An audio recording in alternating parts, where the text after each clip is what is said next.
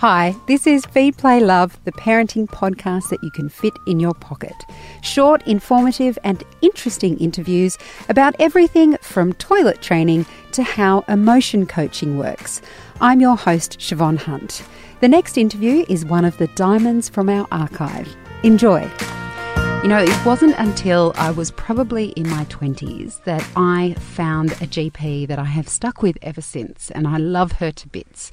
When I have to go to the odd medical centre, I hate to say it, but I just don't feel as well looked after. Sarah Hunstead is from CPR Kids, and she's got lots of great advice for us. And one of those pieces of, of advice is to find a good GP, particularly when you have a family, and stick with them. Hi, Sarah. How are you? I'm good. So, have you got? Has your family got a GP that you always see? Oh yes, we do. And did you have that from when the kids were small? Uh, yeah, we did actually. Um, it was the we see a different GP now from before we had children. Our GP for my husband and I was fantastic, but they were adult oriented. They, you know, didn't have that passion for child health. So once we had the girls, we moved.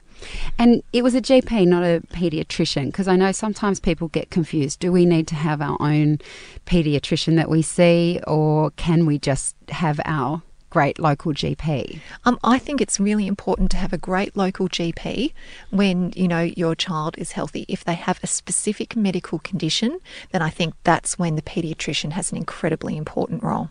How do you find a GP that does, as you say, have a passion for kids' health? It's about asking them.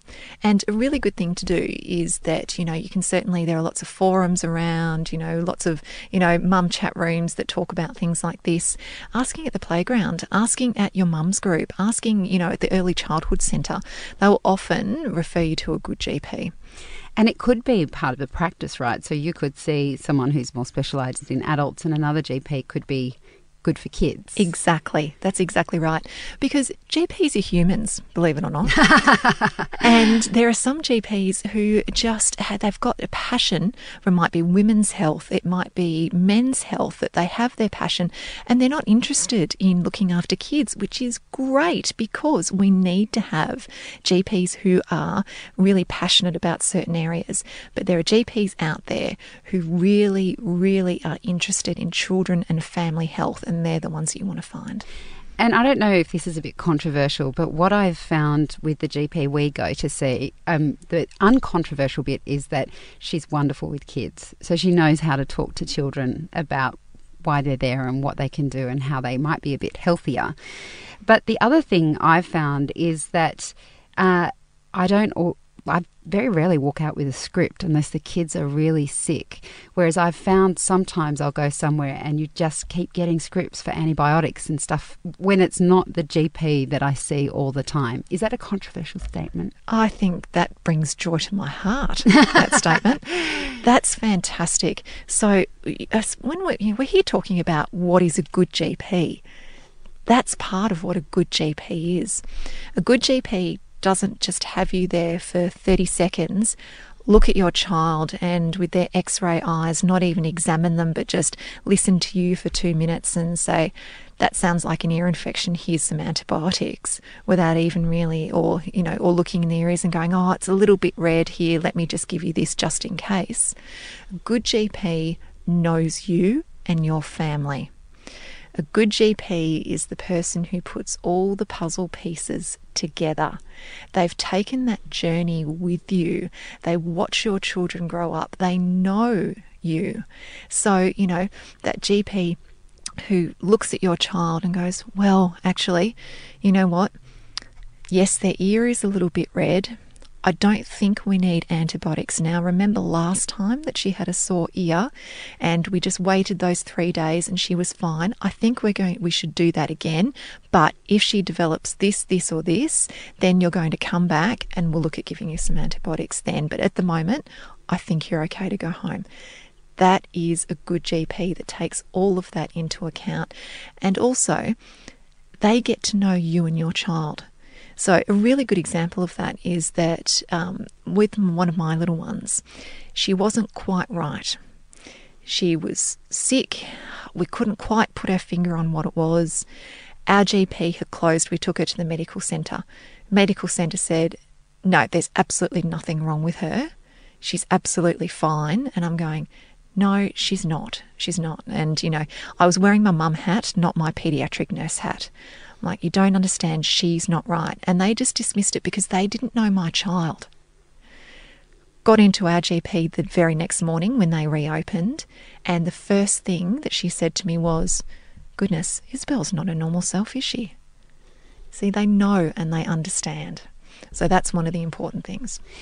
And part of what I hear you're saying there as well is the aspect of history. So it could be things like a recurring infection, but I imagine if you have someone not only that knows your child but knows how often they've had an infection, they'll then know when to refer you to a specialist if they think that it can be solved. Exactly. That's exactly right. And we've got to remember too that GPs aren't just for when we're sick, they're for when we're well too. And that's a really important thing is that we see them so that they can see us when we're unwell. They see us when we're well for things like health preventative, like immunisations, things like that. And they put those puzzle pieces together.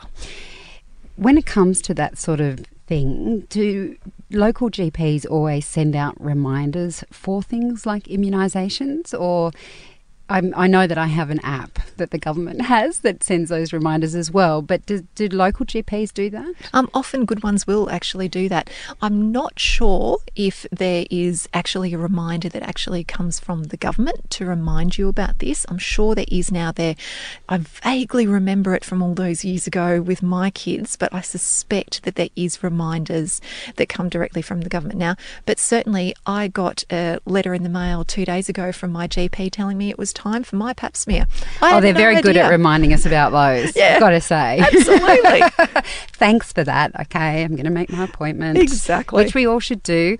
Um, well, thank you, Sarah, for giving us that advice. I mean, what would be your top tips for people if they're listening now and they're like, actually, you're right. I haven't had the same GP. I want to find a good one what would you would you have a, a, checklist or something that they could go to? Um, absolutely. So what I'd do is that I'd ask your friends firstly. Ask your friends, get out there, ask your mother's group, ask, you know, anybody, do they have a good GP and why do they like them?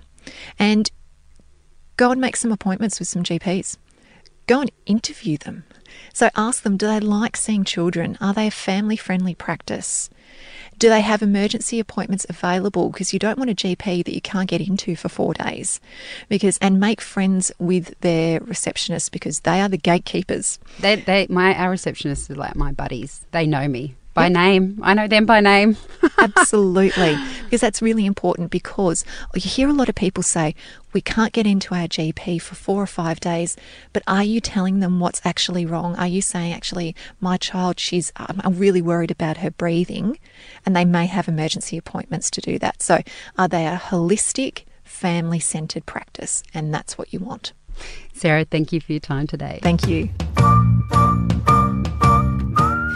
Feed, Play, Love is a babyology podcast produced and presented by me, Siobhan Hunt. I'd love to hear from you, so if you'd like to get in touch, email me at feedplaylove at theparentbrand.com.au. See you next time.